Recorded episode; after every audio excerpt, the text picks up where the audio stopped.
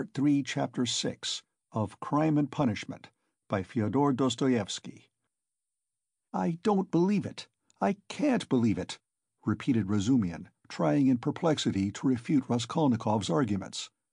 They were by now approaching Bakaleyev's lodgings, where Pulcheria Alexandrovna and Dounia had been expecting them a long while. Razumihin kept stopping on the way in the heat of discussion, confused and excited by the very fact that they were for the first time speaking openly about it. "Don't believe it, then," answered Raskolnikov with a cold, careless smile. "You were noticing nothing as usual, but I was weighing every word. You are suspicious. That is why you weighed their words." "Hm. Certainly I agree, Porfiry's tone was rather strange, and still more that wretch Zametov. You are right, there was something about him. But why, why? He has changed his mind since last night. Quite the contrary. If they had that brainless idea, they would do their utmost to hide it, and conceal their cards, so as to catch you afterwards. But it was all impudent and careless. If they had had facts, I mean real facts, or at least grounds for suspicion, then they would certainly have tried to hide their game, in the hope of getting more. They would have made a search long ago, besides. But they have no facts, not one.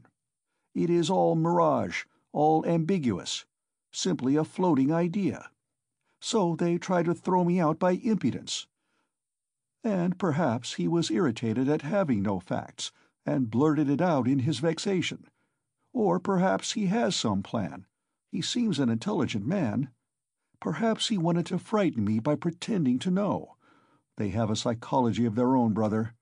But it is loathsome explaining it all. Stop. And it's insulting, insulting. I understand you. But since we have spoken openly now, and it is an excellent thing that we have at last, I am glad. I will own now frankly that I noticed it in them long ago, this idea. Of course the merest hint only, an insinuation. But why an insinuation even? How dare they? What foundation have they? If only you knew how furious I have been! Think only! Simply because a poor student, unhinged by poverty and hypochondria, on the eve of a serious delirious illness, note that, suspicious, vain, proud, who has not seen a soul to speak to for six months, in rags and in boots without soles, has to face some wretched policeman and put up with their insolence and the unexpected debt thrust under his nose, the IOU presented by Tchebarov, the new paint, thirty degrees Réaumur, and a stifling atmosphere, a crowd of people, the talk about the murder of a person where he had been just before, and all that on an empty stomach. He might well have a fainting fit. And that, that is what they found it all on. Damn them!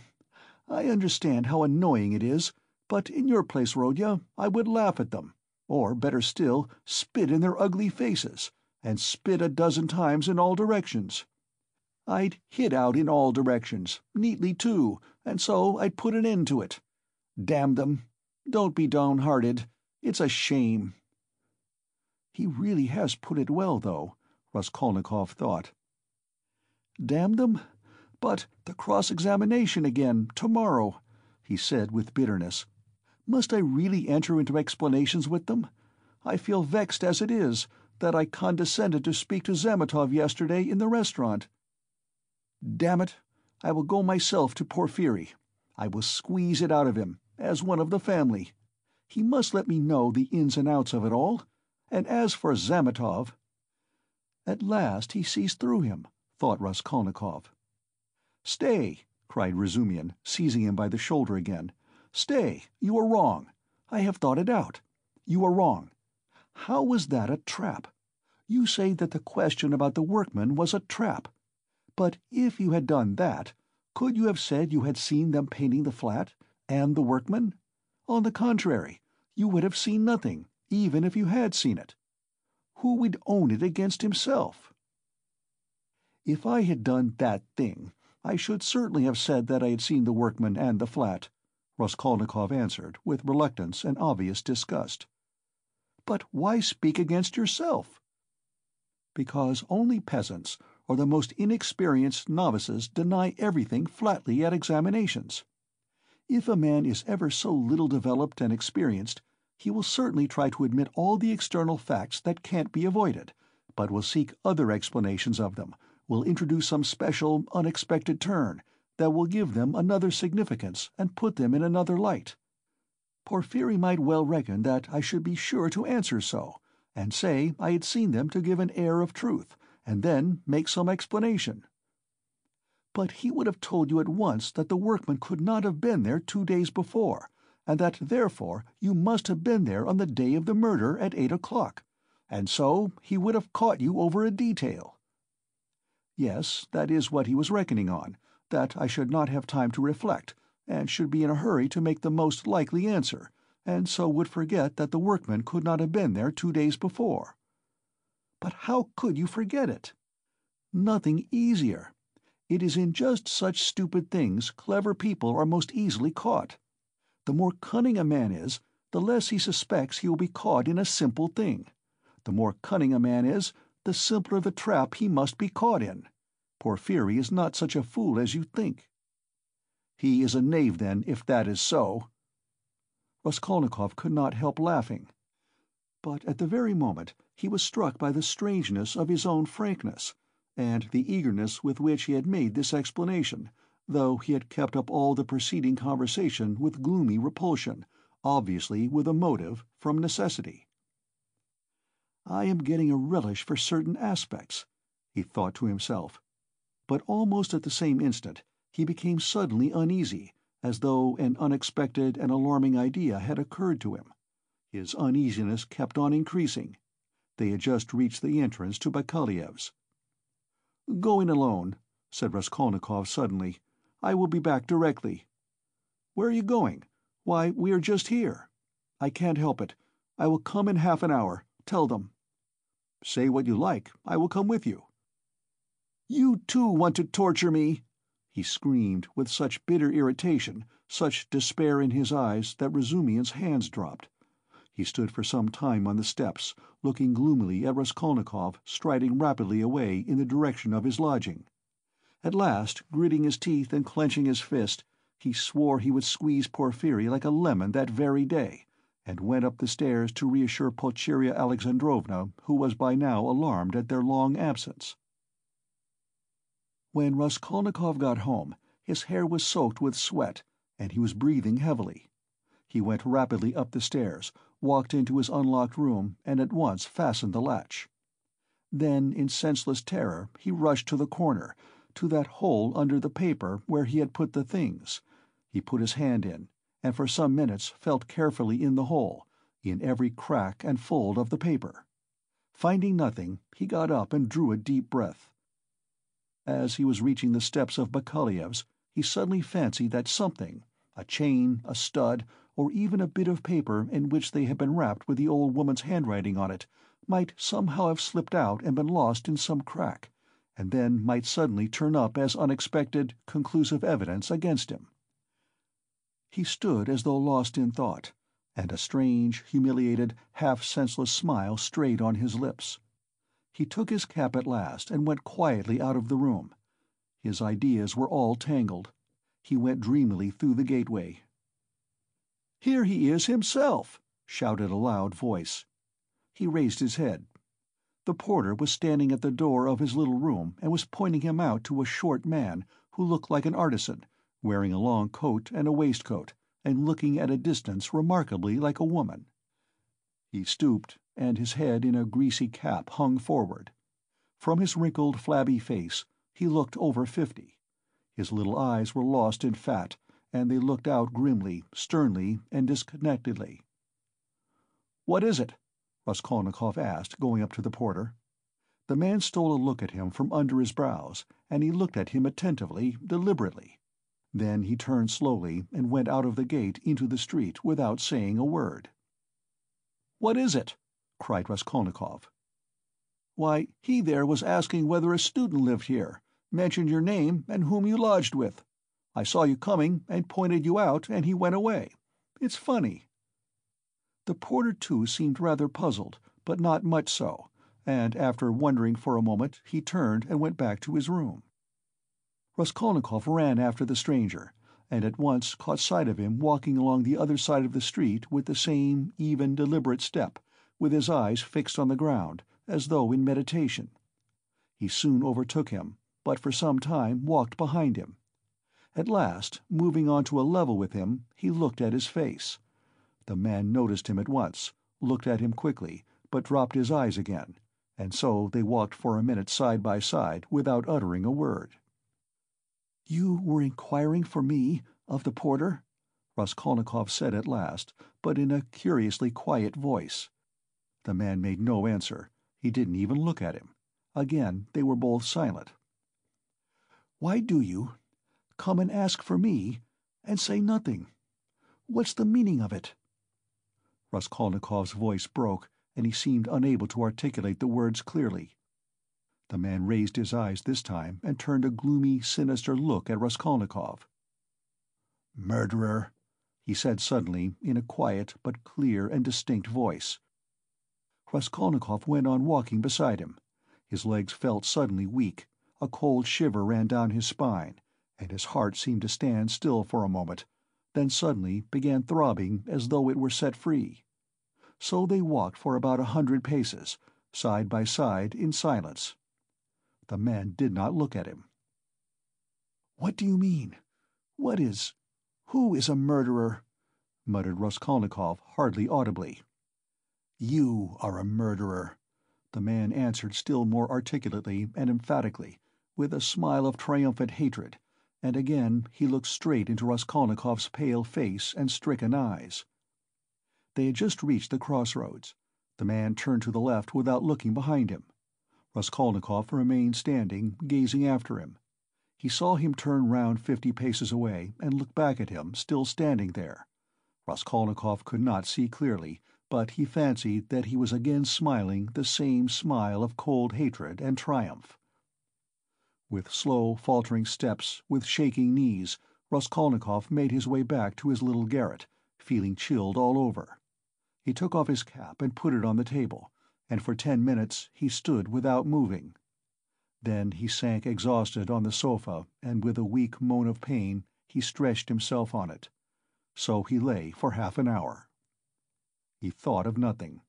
Some thoughts or fragments of thoughts, some images without order or coherence, floated before his mind, faces of people he had seen in his childhood, or met somewhere once, whom he would never have recalled, the belfry of the church at V, the billiard table in a restaurant, and some officers playing billiards, the smell of cigars in some underground tobacco shop, a tavern room, a back staircase quite dark, all sloppy with dirty water and strewn with eggshells, and the Sunday bells floating in from somewhere.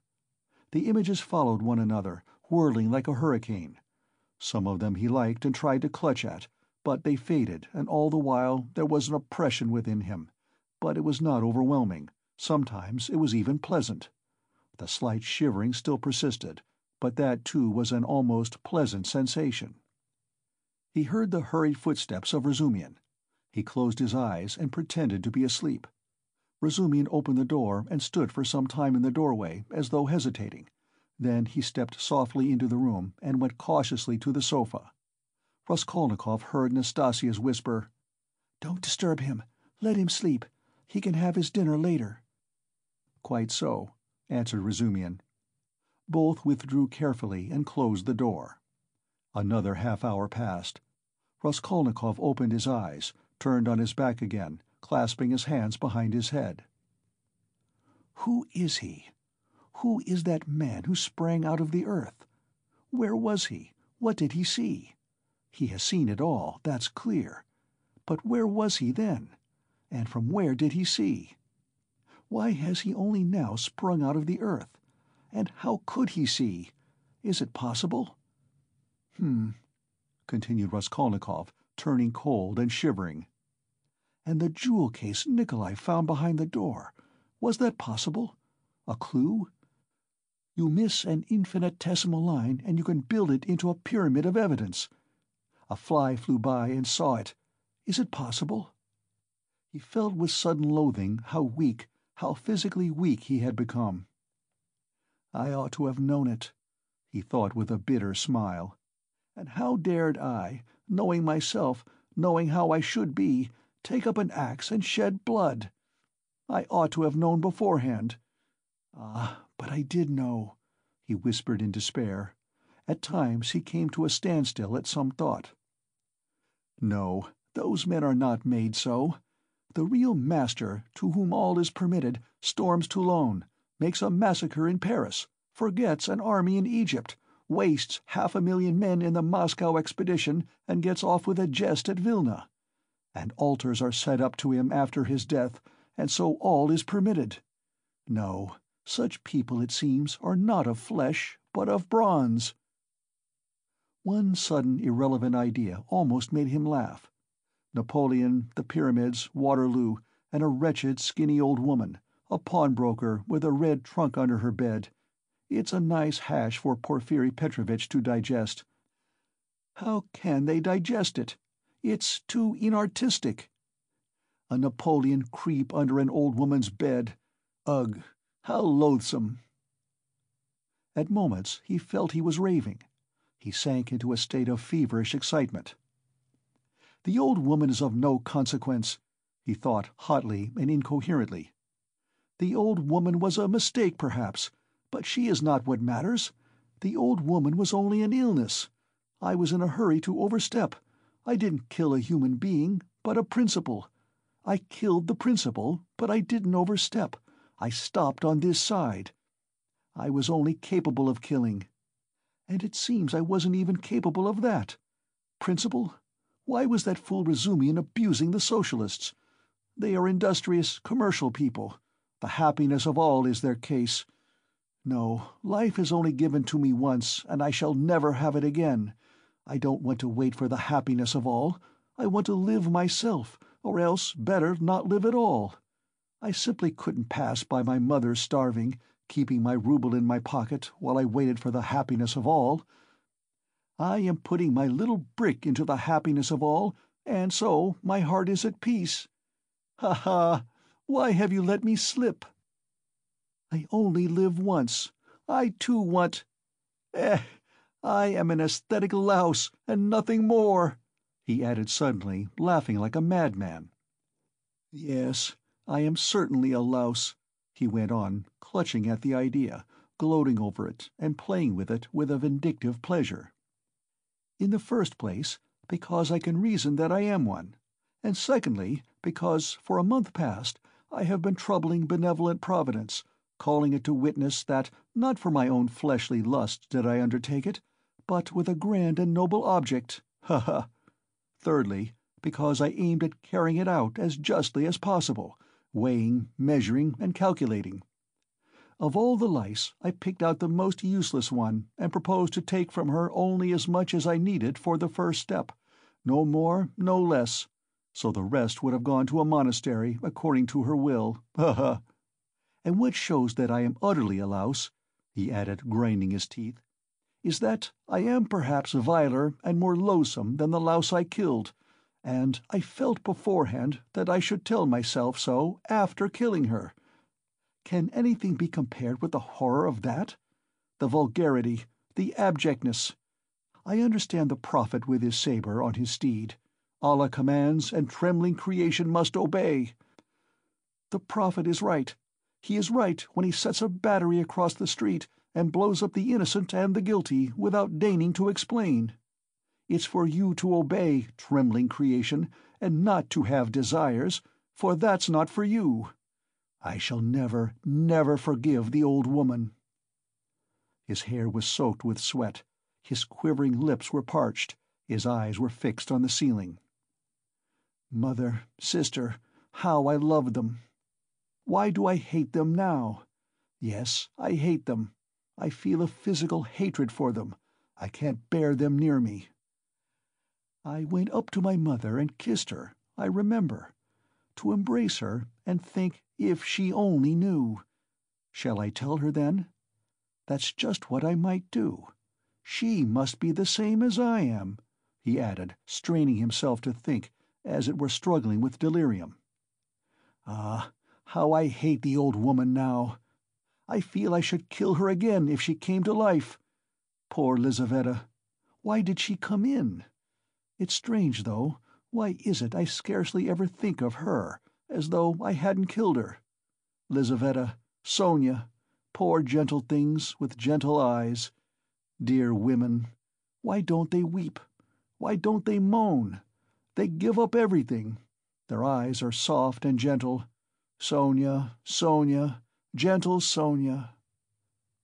He lost consciousness. It seemed strange to him that he didn't remember how he got into the street. It was late evening.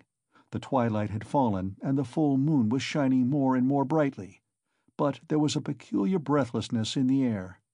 There were crowds of people in the street. Workmen and business people were making their way home. Other people had come out for a walk. There was a smell of mortar, dust and stagnant water. Raskolnikov walked along, mournful and anxious. He was distinctly aware of having come out with a purpose, of having to do something in a hurry, but what it was he had forgotten.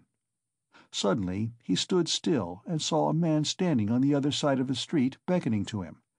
He crossed over to him, but at once the man turned and walked away with his head hanging, as though he had made no sign to him. Stay, did he really beckon? Raskolnikov wondered, but he tried to overtake him. When he was within ten paces, he recognized him and was frightened. It was the same man with stooping shoulders in the long coat. Raskolnikov followed him at a distance. His heart was beating. They went down a turning. The man still did not look round. "Does he know I am following him?" thought Raskolnikov. The man went into the gateway of a big house. Raskolnikov hastened to the gate and looked in to see whether he would look round and sign to him. In the courtyard the man did turn round and again seemed to beckon him. Raskolnikov at once followed him into the yard, but the man was gone. He must have gone up the first staircase. Raskolnikov rushed after him. He heard slow, measured steps two flights above. The staircase seemed strangely familiar. He reached the window on the first floor. The moon shone through the panes with a melancholy and mysterious light. Then he reached the second floor. Bah! This is the flat where the painters were at work. But how was it he did not recognize it at once? The steps of the man above had died away. So he must have stopped or hidden somewhere. He reached the third story. Should he go on? There was a stillness that was dreadful. But he went on. The sound of his own footsteps scared and frightened him. How dark it was! The man must be hiding in some corner here. Ah, the flat was standing wide open. He hesitated and went in. It was very dark and empty in the passage, as though everything had been removed. He crept on tiptoe into the parlour, which was flooded with moonlight. Everything there was as before the chairs, the looking glass, the yellow sofa, and the pictures in the frames. A huge, round, copper red moon looked in at the windows. "It's the moon that makes it so still, weaving some mystery," thought Raskolnikov. He stood and waited, waited a long while, and the more silent the moonlight, the more violently his heart beat, till it was painful. And still the same hush. Suddenly he heard a momentary sharp crack like the snapping of a splinter and all was still again. A fly flew up suddenly and struck the window pane with a plaintive buzz. At that moment he noticed in the corner between the window and the little cupboard something like a cloak hanging on the wall. Why is that cloak here? he thought. It wasn't there before. He went up to it quietly and felt that there was someone hiding behind it. He cautiously moved the cloak and saw, sitting on a chair in the corner, the old woman bent double so that he couldn't see her face. But it was she. He stood over her. She is afraid, he thought. He stealthily took the axe from the noose and struck her one blow, then another on the skull but strange to say she did not stir, as though she were made of wood. He was frightened, bent down nearer and tried to look at her, but she too bent her head lower. He bent right down to the ground and peeped up into her face from below. He peeped and turned cold with horror. The old woman was sitting and laughing. shaking with noiseless laughter, doing her utmost that he should not hear it. Suddenly he fancied that the door from the bedroom was opened a little, and that there was laughter and whispering within. He was overcome with frenzy, and he began hitting the old woman on the head with all his force. But at every blow of the axe the laughter and whispering from the bedroom grew louder, and the old woman was simply shaking with mirth. He was rushing away, but the passage was full of people. The doors of the flat stood open, and on the landing, on the stairs, and everywhere below there were people, rows of heads, all looking, but huddled together in silence and expectation. Something gripped his heart, his legs were rooted to the spot, they would not move. He tried to scream, and woke up. He drew a deep breath, but his dream seemed strangely to persist. His door was flung open, and a man whom he had never seen stood in the doorway watching him intently. Raskolnikov had hardly opened his eyes, and he instantly closed them again. He lay on his back without stirring. "Is it still a dream?" he wondered, and again raised his eyelids hardly perceptibly. The stranger was standing in the same place, still watching him. He stepped cautiously into the room, carefully closing the door after him. He went up to the table, paused a moment, still keeping his eyes on Raskolnikov, and noiselessly seated himself on the chair by the sofa. He put his hat on the floor beside him, and leaned his hands on his cane and his chin on his hands. It was evident that he was prepared to wait indefinitely. As far as Raskolnikov could make out from his stolen glances, he was a man no longer young, stout, with a full, fair, almost whitish beard. Ten minutes passed. It was still light, but beginning to get dusk. There was complete stillness in the room. Not a sound came from the stairs. Only a big fly buzzed and fluttered against the window pane. It was unbearable at last. Raskolnikov suddenly got up and sat on the sofa. "Come, tell me what you want." "I knew you were not asleep, but only pretending," the stranger answered oddly, laughing calmly. "Arkady Ivanovitch Svidrigaïlov. Allow me to introduce myself. End of Part 3, Chapter 6